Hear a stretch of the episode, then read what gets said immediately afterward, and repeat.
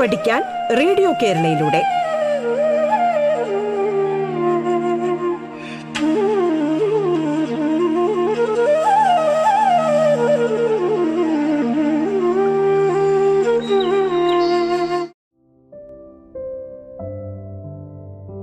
നമസ്കാരം.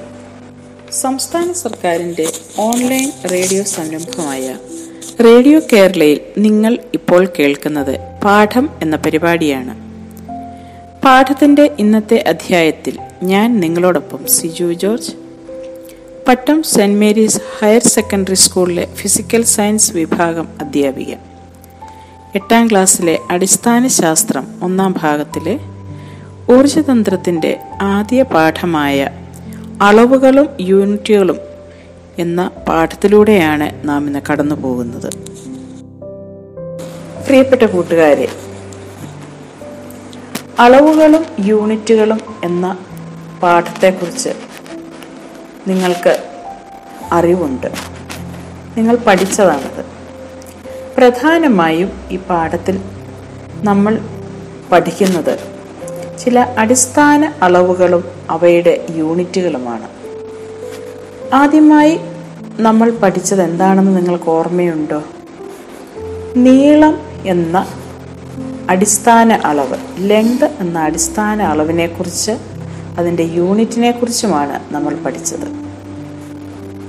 നീളം എന്ന അടിസ്ഥാന അളവുകളെ അളവിനെക്കുറിച്ച് പറയുമ്പോൾ പുരാതന കാലത്ത് ലോകത്തിന്റെ വിവിധ ഭാഗങ്ങളിൽ നീളം അളക്കുന്നതിന് ഉപയോഗിച്ചിരുന്ന തോതുകളെക്കുറിച്ച് നമ്മൾ പഠിച്ചിരുന്നു. പ്രധാനമായും വാര മുഴം മുതലായ തരത്തിലുള്ള തോതുകളാണ് പണ്ട് കാലത്ത് ലോകത്തിന്റെ വിവിധ ഭാഗങ്ങളിൽ നീളം അളക്കുന്നതിന് ഉപയോഗിച്ചിരുന്നു എന്നാൽ ഇത് കൃത്യത ഉറപ്പിക്കാൻ കഴിയാത്തതുകൊണ്ടും എല്ലാ സ്ഥലങ്ങളിലും ഇത് വ്യത്യാസപ്പെട്ടിരുന്നതുകൊണ്ടും പുതിയ യൂണിറ്റ് കണ്ടുപിടിക്കുക എന്നുള്ളത് അനിവാര്യമായി വന്നു. അങ്ങനെ നീളം അളക്കുന്നതിന് നിശ്ചിത ദൈർഘ്യമുള്ള ഒരു അടിസ്ഥാന തോത്. ലോകമെങ്ങും അംഗീകരിച്ചിരിക്കുന്ന ഒരു തോത്. അതാണ് നീളത്തിന്റെ യൂണിറ്റായി നമ്മൾ എടുത്തിരിക്കുന്ന മീറ്റർ. ചെറിയ അക്ഷരം ഇംഗ്ലീഷ് അക്ഷരമാലയിലെ ചെറിയ അക്ഷരം എം ആണ് ഇതിന്റെ പ്രതീകം. നീളത്തിന്റെ ചെറിയ അളവുകൾ ഏതൊക്കെയെന്ന് നമുക്ക് നോക്കാം. അടിസ്ഥാന യൂണിറ്റായിട്ട് നമ്മൾ എടുത്തത് മീറ്ററാണ്. ചെറിയ അളവുകൾ ഏതൊക്കെയാണ്? ഒരു മീറ്റർ സ്കെയിലിനെ നൂറ് തുല്യ ഭാഗങ്ങളായി വിഭജിച്ചിരിക്കുന്നു. ഇതിലെ ഓരോ ഭാഗത്തിന്റെയും നീളം ഒരു സെന്റിമീറ്റർ ആണ്. അപ്പോൾ ഒരു മീറ്ററിനേക്കാളും കുറഞ്ഞ നീളം അളക്കേണ്ടി വരുമ്പോൾ നമ്മൾ ഈ സെന്റിമീറ്റർ എന്ന അളവ് ഉപയോഗപ്പെടുത്തുന്നു. അപ്പോൾ നീളത്തിന്റെ ഒരു ചെറിയ യൂണിറ്റാണ് സെന്റിമീറ്റർ ഇനി ഒരു സെന്റിമീറ്ററിനെ പത്ത് തുല്യ ഭാഗങ്ങളായി ഭാഗിച്ചിരിക്കുന്നു. അതിലെ ഓരോ ഭാഗത്തിനെയും ഓരോ ഭാഗത്തിന്റെയും നീളം ഒരു മില്ലിമീറ്റർ ആണെന്ന് നിങ്ങൾക്കറിയാമല്ലോ. അപ്പോൾ ഒരു സെന്റിമീറ്ററിനേക്കാളും കുറഞ്ഞ നീളം അളക്കുന്നതിന് ഒരു മില്ലിമീറ്റർ എന്നുള്ള യൂണിറ്റ് ഉപയോഗിച്ച് വരുന്നു. അപ്പോൾ ഒരു മീറ്റർ എന്ന് പറഞ്ഞാൽ എത്ര സെന്റിമീറ്റർ ആണ് നൂറ് സെന്റിമീറ്റർ അതുപോലെ തന്നെ ഒരു സെന്റിമീറ്റർ എന്ന് പറഞ്ഞാലോ? പത്ത് മില്ലിമീറ്റർ. ഇനി ഈ സ്കെയിൽ ഉപയോഗിച്ച് അളക്കാവുന്ന ഏറ്റവും കുറഞ്ഞ നീളത്തെ അതിന്റെ ലീസ്റ്റ് കൗണ്ട് എന്ന് വിളിക്കുന്നു. എന്താണ് ലീസ്റ്റ് കൗണ്ട് ഒരു മീറ്റർ സ്കെയിൽ ഉപയോഗിച്ച് കൃത്യമായി അളക്കാവുന്ന ഏറ്റവും കുറഞ്ഞ നീളമാണ് അതിന്റെ ലീസ്റ്റ് കൗണ്ട് നമ്മളുടെ മീറ്റർ സ്കെയിലിൽ ലീസ്റ്റ് കൗണ്ടായിട്ട് നമ്മൾ എടുക്കുന്നത് മില്ലിമീറ്ററിനെയാണ് എങ്ങനെയാണ് ഒരു മീറ്റർ സ്കെയിൽ ഉപയോഗിച്ച് കടലാസിന്റെ കനം അളക്കുന്നത്? ഇതൊരു പ്രധാനപ്പെട്ട ചോദ്യമാണ്. കടലാസിന്റെ ഒരു കടലാസിന്റെ കനം ഒരു മീറ്റർ സ്കെയിൽ ഉപയോഗിച്ച് എങ്ങനെ അളക്കുന്നു? ഉദാഹരണം പറഞ്ഞാൽ നൂറ് ഷീറ്റുകൾ അടുക്കി വെച്ചിരിക്കുന്ന ഒരു കെട്ട്. അതിൽ ഒരു പേപ്പറിന്റെ കനം നമുക്ക് എങ്ങനെ കണ്ടുപിടിക്കാം? നമ്മൾ ആദ്യം ചെയ്യേണ്ടത് ഈ നൂറ് പേപ്പർ ഷീറ്റുകൾ എണ്ണിയെടുത്ത് അട്ടിയായിട്ട് അടുക്കി വയ്ക്കണം എന്നിട്ട് ഈ അട്ടിയുടെ കനം ഉയരം ഒരു സ്കെയിൽ ഉപയോഗിച്ച് അളക്കണം. ഉയരം എത്രയാണോ ലഭിക്കുന്നത് അതിനെ കടലാസുകളുടെ എണ്ണം ഉപയോഗി കൊണ്ട് ഹരിച്ചാൽ ഒരു കടലാസിന്റെ കനം കിട്ടും. അതായത് നൂറ് കടലാസുകൾ അട്ടിയടുക്കി വെച്ചിരിക്കുന്നു അതിന്റെ ഉയരം നമ്മൾ അളന്നെടുക്കുന്നു ആ ഉയരത്തെ കടലാസുകളുടെ എണ്ണം നമ്മളിവിടെ നൂറെണ്ണമാണ് എടുത്തത്. ആ നൂറ് കൊണ്ട് ഹരിച്ചാൽ ഒരു കടലാസിന്റെ കനം കിട്ടും. വളരെ സിമ്പിളായിട്ടുള്ള നമുക്ക് ഈസി ആയിട്ട് ആ ഒരു കടലാസിന്റെ കനം കണ്ടുപിടിക്കാൻ സാധിക്കും. ഇനി വളഞ്ഞ വരയുടെ നീളം എങ്ങനെയാണ് അളക്കുന്നത്? വളഞ്ഞ വര അത് നമുക്ക് സ്കെയിൽ വെച്ച് അളന്നെടുക്കാൻ സാധിക്കുമോ? നമ്മൾ എങ്ങനെയാണ് അത് ചെയ്യുന്നത്? അതിന് നമ്മൾ ചെയ്യുന്നത് വളഞ്ഞ വരയുടെ മുകളിലൂടെ ഒരു നൂൽ വയ്ക്കണം ആ നൂൽ വര തുടങ്ങുന്നിടത്ത് നൂലിന് ഒരു കെട്ടിടണം. അവസാനിക്കുന്നിടത്തും ഒരു കെട്ട് കൊടുക്കുക അല്ലെങ്കിൽ ഒരു അടയാളം കൊടുക്കുക. അതിനുശേഷം ഈ നൂലെടുത്ത് ഒരു മീറ്റർ സ്കെയിലിൽ വെച്ച് അളന്ന് വളഞ്ഞ വരയുടെ നീളം നമ്മൾക്ക് കണ്ടുപിടിക്കാവുന്നതാണ്. അതുപോലെ തന്നെ ഒരു ഗോളത്തിന്റെ വ്യാസം എങ്ങനെ അളക്കാം? വ്യാസം അളക്കേണ്ട വസ്തു ഗോളാകൃതിയിലുള്ള വ്യാസം അളക്കേണ്ട വസ്തു രണ്ട് തടിക്കട്ടകൾക്കിടയിൽ വെക്കുക. അതിനുശേഷം ഈ രണ്ട് തടിക്കട്ടകളുടെ ഇടയിലുള്ള ദൂരം അല്ലെങ്കിൽ നീളം അളന്നാൽ എന്ത് ലഭിക്കും? ആ ഗോളത്തിന്റെ വ്യാസം ലഭിക്കും. നീളത്തിന്റെ അടിസ്ഥാന യൂണിറ്റ് മീറ്ററാണ്. നമ്മൾ പറഞ്ഞു സൗകര്യമനുസരിച്ച് അതിനെ ചെറിയ ചെറിയ യൂണിറ്റുകളാക്കി നമ്മൾ തിരിച്ചിരിക്കുന്നതായും സെന്റിമീറ്റർ മില്ലിമീറ്റർ മുതലായ ചെറിയ യൂണിറ്റുകളെക്കുറിച്ച് നമ്മളിവിടെ പ്രതിപാദിക്കുകയും ചെയ്തു. ഈ സെന്റിമീറ്ററും മില്ലിമീറ്ററും മാത്രമേ ഉള്ളൂ നീളത്തിന്റെ ചെറിയ യൂണിറ്റുകൾ അല്ല. സെന്റിമീറ്റർ മില്ലിമീറ്റർ അതിലും ചെറുത് മൈക്രോമീറ്റർ അല്ലെങ്കിൽ മൈക്രോൺ. നാനോമീറ്റർ എന്നിവയും നമ്മൾ ആവശ്യാനുസരണം ചില സന്ദർഭങ്ങളിൽ ഉപയോഗിക്കാറുണ്ട്. അപ്പോൾ മീറ്ററിന്റെ ചെറിയ യൂണിറ്റുകൾ ഏതൊക്കെയാണ്? Centimetre millimetre micrometre nanometre. ഇത്രയും കാര്യങ്ങളാണ് നിങ്ങൾ അതിനകത്ത് ചെറിയ യൂണിറ്റുകളായിട്ട് പഠിച്ചിരിക്കുന്നത്. ഇനിയും ഈ മീറ്ററിനേക്കാളും ഉയർന്ന രീതിയിലുള്ള വലിയ രീതിയിലുള്ള യൂണിറ്റുകൾ ഉണ്ടാകുമല്ലോ? ഉദാഹരണത്തിന് രണ്ട് പ്രദേശങ്ങൾക്കിടയിലുള്ള ദൂരം അളക്കണമെങ്കിൽ നമ്മൾക്ക് ഈ മീറ്ററിലും മില്ലിമീറ്ററിലും സെന്റിമീറ്ററിലും ഒക്കെ പ്രതിപാദിക്കാൻ ബുദ്ധിമുട്ടാണ്. അപ്പോൾ നമ്മൾ എന്ത് ചെയ്യും? മീറ്ററിന്റെ ഉയർന്ന യൂണിറ്റായ കിലോമീറ്ററിലേക്ക് പോകും. ഇനി ഗ്രഹങ്ങളിലേക്കും നക്ഷത്രത്തിലേക്കുള്ള ദൂരം അളക്കേണ്ടി വരുമ്പോഴോ? അപ്പോൾ നമുക്ക് ഈ കിലോമീറ്ററിൽ പറഞ്ഞുകൊണ്ടിരിക്കാൻ പറ്റുമോ? പറ്റില്ല. അപ്പോൾ നമ്മൾ വലിയ യൂണിറ്റുകൾ എടുക്കും. അസ്ട്രോണമിക്കൽ യൂണിറ്റ് പിന്നെ മറ്റൊന്ന് പ്രകാശവർഷം ലൈറ്റ് ഇയർ പിന്നെ പാരലിറ്റിക് സെക്കൻഡ് അഥവാ പാഴ്സക് എന്നിവയും നമ്മൾ ഉപയോഗിക്കുന്നു. അപ്പോൾ മീറ്ററിന്റെ ചെറിയ യൂണിറ്റ് എന്താണ്? Milli centimetre millimetre micrometre nanometre. വലിയ മീറ്ററുകൾ നമ്മൾ ഏതൊക്കെ വലിയ ഈ മീറ്ററിനേക്കാളും വലിയ യൂണിറ്റുകൾ ഏതൊക്കെയാണ് പഠിച്ചത്? കിലോമീറ്റർ പിന്നെ അസ്ട്രോണമിക്കൽ യൂണിറ്റ് പ്രകാശവർഷം അഥവാ ലൈറ്റ് ഇയർ പാരാലിറ്റിക് സെക്കൻഡ് അഥവാ പാഴ്സക്ക് ഇനി ഭൂമിയിൽ നിന്നും ഇതനുസരിച്ച് അളന്നു നോക്കിയപ്പോൾ ഭൂമിയിൽ നിന്നും സൂര്യനേക്കുള്ള ശരാശരി ദൂരം കണ്ടുപിടിച്ചിട്ടുണ്ട്. അത് ഒരു അസ്ട്രോണമിക്കൽ യൂണിറ്റ് അതിനെ നമ്മൾ പറയുന്നതാണ് എന്ത് ഒരു അസ്ട്രോണമിക്കൽ യൂണിറ്റ് ഭൂമിയിൽ നിന്നും സൂര്യനേക്കുള്ള ശരാശരി ദൂരത്തെ നമ്മൾ എന്തായിട്ട് കൺസിഡർ ചെയ്തിരിക്കുന്നു? എന്തായി പരിഗണിച്ചിരിക്കുന്നു? ഒരു അസ്ട്രോണമിക്കൽ യൂണിറ്റ് എന്ന് പരിഗണിച്ചിരിക്കുന്നു. അതായത് ഒരു അസ്ട്രോണമിക്കൽ യൂണിറ്റ് എന്ന് പറഞ്ഞാൽ ഏകദേശം പതിനഞ്ച് കോടി കിലോമീറ്റർ ഇനി മറ്റൊരു വലിയ യൂണിറ്റായ മീറ്ററിന്റെ വലിയ യൂണിറ്റായ ലൈറ്റ് ഇയർ. എന്താണ് ഒരു ലൈറ്റ് ഇയർ? ഒരു വർഷം കൊണ്ട് പ്രകാശം സഞ്ചരിക്കുന്ന ദൂരമാണ് ഒരു പ്രകാശവർഷം. ഒരു സെക്കൻഡിൽ മൂന്ന് ലക്ഷം കിലോമീറ്റർ ആണ് പ്രകാശം ശൂന്യതയിലൂടെ സഞ്ചരിക്കുന്നത്. ഇനി എന്താണ് പാഴ്സക്ക്? പാഴ്സക്ക് എന്ന് പറഞ്ഞാൽ മൂന്ന് ദശാംശം രണ്ട് ആറ് പ്രകാശവർഷം. അപ്പോൾ നീളത്തിന്റെ യൂണിറ്റ് മീറ്റർ മീറ്ററിന്റെ ചെറിയ യൂണിറ്റുകളും വലിയ യൂണിറ്റുകളും നമ്മളിവിടെ പരിശോധിച്ചു. ഇനി നമുക്ക് അടുത്തതായി പഠിക്കേണ്ടത് നീളം അളക്കുമ്പോൾ ശ്രദ്ധിക്കേണ്ടുന്ന കാര്യങ്ങളാണ്.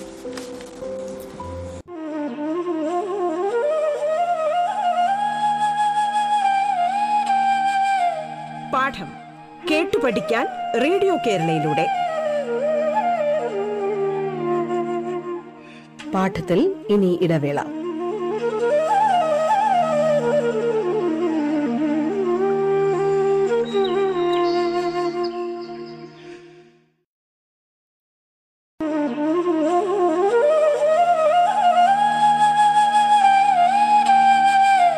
പാഠം കേട്ടു പഠിക്കാൻ റേഡിയോ കേരളയിലൂടെ.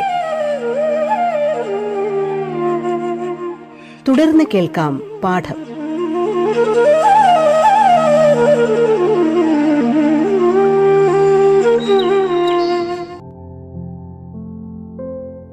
റേഡിയോ കേരളയിൽ നിങ്ങളിപ്പോൾ കേൾക്കുന്നത് പാഠം എന്ന പരിപാടിയാണ്. നിങ്ങൾക്കൊപ്പം ഞാൻ Siju George Pattom saint Mary's higher secondary സ്കൂളിലെ ഫിസിക്കൽ സയൻസ് വിഭാഗം അധ്യാപിക. എട്ടാം ക്ലാസ്സിലെ അടിസ്ഥാന ശാസ്ത്രം ഒന്നാം വിഭാഗത്തിൽ ഊർജതന്ത്രത്തിന്റെ ആദ്യ പാഠമായ അളവുകളും യൂണിറ്റും എന്ന ഭാഗത്തിലൂടെയാണ് നാം കടന്നു പോയിക്കൊണ്ടിരിക്കുന്നത് പ്രിയപ്പെട്ട കൂട്ടുകാരെ നീളത്തിന്റെ അടിസ്ഥാന യൂണിറ്റിനെ കുറിച്ച് നമ്മൾ പഠിച്ചു കഴിഞ്ഞു. നീളം അളക്കുമ്പോൾ ശ്രദ്ധിക്കേണ്ട കാര്യങ്ങളെക്കുറിച്ചാണ് നാം പറഞ്ഞുകൊണ്ടിരുന്നത്. ഒരു വസ്തുവിന്റെ നീളം അളക്കുമ്പോൾ എന്തൊക്കെ കാര്യങ്ങൾ ശ്രദ്ധിക്കണം? ഒന്ന്. സ്കെയിൽ വസ്തുവിനോട് ചേർത്ത് ചരിയാതെ വെക്കണം. രണ്ട്. കൃത്യമായ സ്ഥാനം അതായത് കണ്ണിന്റെ നമ്മൾ നോക്കുന്ന അളവെടുക്കുന്ന സ്ഥാനം ശരിയായിരിക്കണം. മൂന്നാമത്തേത് അഗ്രത്തിലെ ആദ്യ അങ്കനം തൊട്ട് അളവെടുക്കുന്നതിന് പകരം മറ്റൊരു പൂർണസംഖ്യ തൊട്ട് അളവെടുക്കുക. കാരണം ഒരുപക്ഷെ സ്കെയിലിന്റെ അഗ്രങ്ങൾ പൊട്ടിയതോ അങ്കനം തെളിയാത്തതോ ആണെങ്കിൽ ഈ ഒരു മാർഗമാണ് നമ്മൾ അവലംബിക്കുന്നത്. ഇതിന് പ്രധാനമായിട്ടും വരുന്ന ക്വസ്റ്റ്യനുകൾ ഒന്ന് അസ്ട്രോണമിക് യൂണിറ്റിനെ ബേസ് ചെയ്തതാണ്. ഒന്ന് അസ്ട്രോണമിക് യൂണിറ്റ് എത്രയാണെന്ന് നമ്മൾ പഠിച്ചു. പതിനഞ്ച് കോടി കിലോമീറ്റർ അത് വെച്ചൊരു കണക്ക് നിങ്ങളുടെ പുസ്തകത്തിൽ പാഠപുസ്തകത്തിൽ തന്നെ പറയുന്നുണ്ട്. ഭൂമിയിൽ നിന്ന് സൗരയൂഥത്തിലെ ഒരു ഗ്രഹത്തിലേക്കുള്ള ദൂരം നാല് അസ്ട്രോണമിക് യൂണിറ്റ് ആണ് എന്നതുകൊണ്ട് എന്താണ് അർത്ഥമാക്കുന്നത്? അതായത് ഒരു അസ്ട്രോണമിക് യൂണിറ്റ് എന്ന് പറഞ്ഞാൽ പതിനഞ്ച് കോടി കിലോമീറ്റർ അങ്ങനെയാണെങ്കിൽ നാല് അസ്ട്രോണമിക് യൂണിറ്റ് പതിനഞ്ച് ഗുണം നാല് അസ്ട്രോണമിക് യൂണിറ്റ് അതായത് പതിനഞ്ച് ഗുണം നാല് എന്ന് പറയുമ്പോൾ അറുപത് കോടി കിലോമീറ്റർ അടുത്ത ഒരെണ്ണം പ്രകാശവർഷം. ഒരു സെക്കൻഡിൽ മൂന്ന് ലക്ഷമാണ് സഞ്ചരിക്കുന്നത്. അങ്ങനെയാണെങ്കിൽ ഒരു വർഷം കൊണ്ട് ഇത് എത്ര സഞ്ചരിക്കുന്നു? ഒരു പ്രകാശവർഷം എന്ന് പറഞ്ഞാൽ എന്താ? പ്രകാശം ഒരു വർഷം കൊണ്ട് സഞ്ചരിക്കുന്ന ദൂരം. അപ്പോൾ ഇവിടെ ഒരു പ്രകാശവർഷം ഒരു സെക്കൻഡിൽ മൂന്ന് ലക്ഷമാണെങ്കിൽ മൂന്ന് ലക്ഷം മീറ്റർ ആണ്.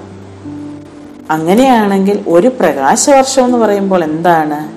ഈ മൂന്ന് ലക്ഷം ഗുണം മുന്നൂറ്റി അറുപത്തഞ്ച് ഗുണം ഇരുപത്തിനാല് ഗുണം അറുപത് ഗുണം അറുപത്.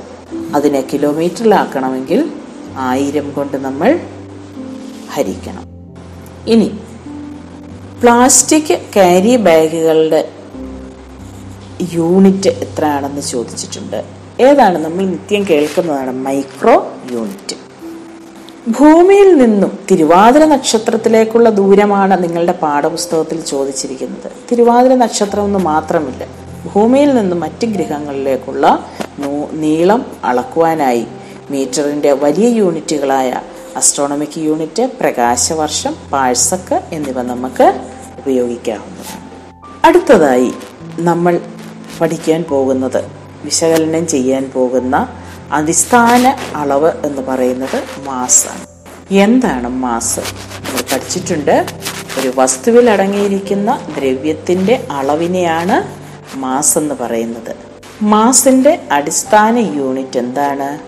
കിലോഗ്രാം. ഇംഗ്ലീഷ് അക്ഷരമാലയിലെ ചെറിയ അക്ഷരങ്ങളായ കെയും ജിയും ചേർത്ത് എഴുതുന്നതാണ് കിലോഗ്രാമിന്റെ പ്രതീകം. ഇനി ഒരു കിലോഗ്രാം മാസ് എന്ന് നമ്മൾ പറയുന്നത് എന്തുകൊ എന്താണ്? ഫ്രാൻസിലെ അന്താരാഷ്ട്ര അളവ് തൂക്ക് ബ്യൂറോയിൽ സൂക്ഷിച്ചിട്ടുള്ള ഒരു സിലിണ്ടറിന്റെ മാസാണ് ഈ ഒരു കിലോഗ്രാം എന്ന് നമ്മൾ ഉദ്ദേശിക്കുന്നത്. അതുപോലെ ഒന്ന് ന്യൂഡൽഹിയിലെ നാഷണൽ ഫിസിക്കൽ ലബോറട്ടറിയിലും സൂക്ഷിച്ചിരിക്കുന്നു. മാസ് അളക്കുന്നതിനുള്ള അടിസ്ഥാന യൂണിറ്റായ കിലോഗ്രാമിനെ കൂടാതെ ചെറുതും വലുതുമായ മറ്റ് ചില യൂണിറ്റുകളും മാസിനുണ്ട്. അടിസ്ഥാന യൂണിറ്റ് കിലോഗ്രാമാണ്. അതിന്റെ വലുതും ചെറുതുമായ യൂണിറ്റുകൾ. കിലോഗ്രാമിൽ ചെറിയ അളവ് എടുക്കുമ്പോൾ എന്ത് യൂണിറ്റ് എടുക്കും? വലിയ അളവ് എടുക്കുമ്പോൾ എന്ത് യൂണിറ്റ് എടുക്കും? നമുക്കൊന്ന് നോക്കാം. കിലോഗ്രാമിന്റെ ചെറിയ അളവുകളാണ് മില്ലിഗ്രാം ഗ്രാം മുതലായവ. എന്നാൽ വലിയ അളവുകളോ ക്വിന്റൽ ടൺ എന്നിവയുമാണ്. ഒരു ക്വിന്റൽ എന്ന് പറഞ്ഞാൽ നൂറ് കിലോഗ്രാം. ഒരു ടൺ എന്ന് പറഞ്ഞാലോ ആയിരം കിലോഗ്രാം. എന്നാൽ ഒരു മില്ലിഗ്രാം എന്ന് പറഞ്ഞാലോ? കിലോഗ്രാമിനേക്കാളും കുറഞ്ഞ യൂണിറ്റ് അളവാണ് എന്ത്? ഒരു മില്ലിഗ്രാം. അതായത് പത്ത് റേസ് ടു മൈനസ് സിക്സ് പത്ത് raise to minus six minus ആറ് കിലോഗ്രാം അതാണ് ഒരു മില്ലിഗ്രാം. ഒരു ഗ്രാമോ? പത്ത് റേസ് ടു മൈനസ് മൂന്ന് കിലോഗ്രാം ഇതുപോലെ മറ്റൊരു അളവാണ് സമയം. അടിസ്ഥാന അളവാണ് സമയം. പണ്ട് കാലത്ത് സമയമളക്കാൻ ഇന്നുള്ളതുപോലെയുള്ള കാര്യങ്ങളൊന്നും ഇല്ലായിരുന്നു. പല രീതിയിലാണ് നമ്മളുടെ പൂർവികര് സമയം അളന്നുകൊണ്ടിരുന്നത്. അവരതിന് ഉപയോഗിച്ചിരുന്നത് എന്തൊക്കെയാണ്? പ്രധാനമായും നിഴൽ ഘടികാരം പിന്നെ മണൽ മണൽ കൊണ്ടുള്ള ഘടികാരം ഇവയെല്ലാം അവർ ഉപയോഗിച്ചിരുന്നു. അതുപോലെ തന്നെ നിഴൽ നോക്കി സമയം പറയുന്ന ഒരു അവസ്ഥയും അന്നുണ്ടായിരുന്നു. നിഴലിന്റെ നീളം നോക്കി രാവിലെയാണോ വൈകുന്നേരമാണോ എന്ന് അന്ന് അവലംബിച്ചിരുന്ന ഒരു മാർഗമാണ്. ഇനി ഇതിന്റെ ഏറ്റവും വലിയ നിഴൽ ഘടികാരം സൺ ഡയൽ അതിന്റെ ഏറ്റവും വലിയൊരു അപ- അപര്യാപ്തത എന്ന് പറഞ്ഞാൽ രാത്രിയിൽ അത് ഉപയോഗിക്കുവാൻ സാധിച്ചിരുന്നില്ല. അങ്ങനെയാണെങ്കിൽ രാത്രി കാലങ്ങളിൽ അവരെങ്ങനെയായിരിക്കും സമയം അറിഞ്ഞിരുന്നത്? ആകാശത്തെ നക്ഷത്രങ്ങളുടെ സ്ഥാനവും മറ്റും നിർണയിച്ചാണ് അവർ അതിന്റെ സമയം അളന്നത് ഇനി എന്താണ് ഒരു സോളാർ ദിനമെന്ന് പറഞ്ഞാൽ? ഒരു നട്ടുച്ച മുതൽ അടുത്ത നട്ടുച്ച വരെയുള്ള സമയമാണ് ഒരു ദിവസം അഥവാ ഒരു സോളാർ ദിവസം. ഇനി ഈ സമയത്തെ എത്ര തുല്യ ഭാഗങ്ങളായി വിഭജിച്ചിരിക്കുന്നു? ഇരുപത്തിനാല് തുല്യ ഭാഗങ്ങളായി വിഭജിച്ചിരിക്കുന്നു. അതാണ് നമ്മൾ പറയുന്നത് ഇരുപത്തിനാല് മണിക്കൂർ ഈ മണിക്കൂറിനെ വീണ്ടും നമ്മൾ അറുപത് തുല്യ ഭാഗങ്ങളായി വിഭജിച്ചിരിക്കുന്നു. ഓരോ ഭാഗത്തെയും നമ്മൾ പറയുന്നത് എന്താണ്? മിനിറ്റ്. ഈ മിനിറ്റിനെ വീണ്ടും നമ്മൾ അറുപത് തുല്യ ഭാഗങ്ങളായി വിഭജിച്ചിരിക്കുന്നു. അവയേതാണ് അവയാണ് നമ്മൾ എന്ത് പറയുന്നത്? സെക്കൻഡ് എന്ന് പറയുന്നത്. അങ്ങനെയാണെങ്കിൽ ഒരു ദിവസം എത്ര സോളാർ ദിനമാണ്? ഇരുപത്തിനാല് മണിക്കൂർ ഇരുപത്തിനാല് മണിക്കൂറുള്ള അറുപത് മിനിറ്റുകളുള്ള ചെറിയ ചെറിയ ഭാഗങ്ങൾ അവയെ അറുപത് സെക്കൻഡുള്ള ചെറിയ ഭാഗങ്ങൾ. അങ്ങനെ മൊത്തം ഇരുപത്തിനാല് ഗുണം അറുപത് ഗുണം അറുപത്. മൊത്തം നമ്മൾക്ക് എത്ര കിട്ടും? എൺപത്തി ആറായിരത്തി നാനൂറ് സെക്കൻഡ് എന്ന് കിട്ടുന്നു.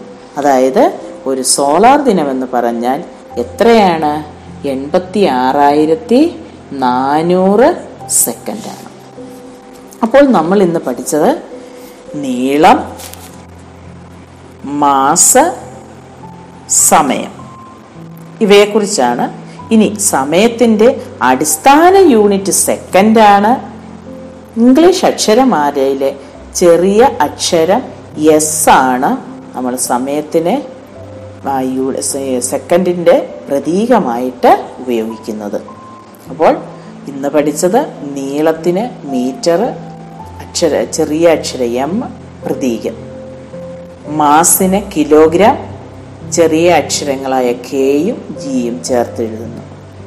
പിന്നെയുള്ളത് എന്താണ്? സമയത്തിന്റെ യൂണിറ്റ് ചെറിയ അക്ഷരം എസ് ഉപയോഗിക്കുന്നു. ഇനി എന്താണ് അടിസ്ഥാന യൂണിറ്റുകൾ? നമ്മളിപ്പോൾ പഠിച്ചു നീളം മാസ സമയം. ഇത് ഇവയുടെ യൂണിറ്റുകൾ പരസ്പര ബന്ധമില്ലാതെ നിലനിൽക്കുന്നതും മറ്റ് അളവുകൾ ഉപയോഗിച്ച് പ്രസ്താവിക്കാൻ പറ്റാത്തതുമായ കേവല അളവുകളാണ്.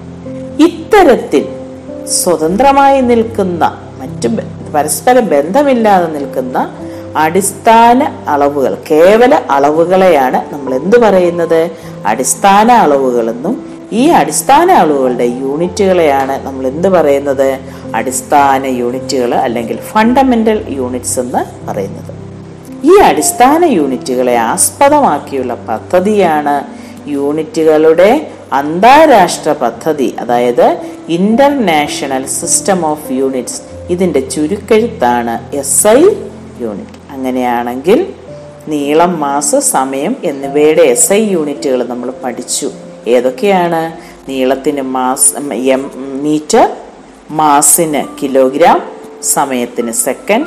അതുപോലെ മറ്റു ചിലത് കൊടുത്തിട്ടുണ്ട് നിങ്ങളുടെ പാഠപുസ്തകത്തിൽ. വൈദ്യുത പ്രവാഹ തീവ്രത ആംബെയർ ക്യാപിറ്റൽ ലെറ്റർ എ വലിയ അക്ഷരം എ. താപനില കെൽവിൻ വലിയ അക്ഷരം കെ. പദാർത്ഥത്തിന്റെ അളവ് മോൾ.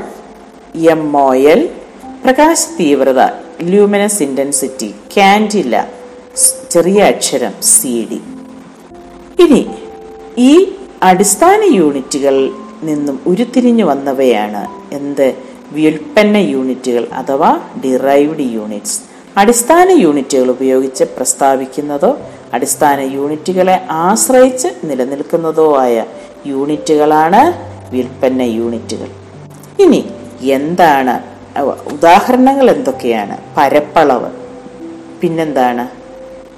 പരപ്പളവ് പോലെ മറ്റ് നമുക്ക് വ്യാപ്തം. ഇങ്ങനെയുള്ള അടിസ്ഥാന യൂണിറ്റുകളെ ആശ്രയിച്ച് നിൽക്കുന്ന യൂണിറ്റുകളാണ് വിൽപ്പന യൂണിറ്റുകൾ. എസ് ഐ യൂണിറ്റുകളുടെ സവിശേഷതകളൂടെ നമുക്കൊന്ന് നോക്കാം. എന്തൊക്കെയാണ്? അവ ഏകീകൃത യൂണിറ്റുകളാണ് അന്താരാഷ്ട്ര അംഗീകാരമുള്ളതാണ് എല്ലാ ഭൗതിക അളവുകളും പ്രസ്താവിക്കാൻ പര്യാപ്തമാണ്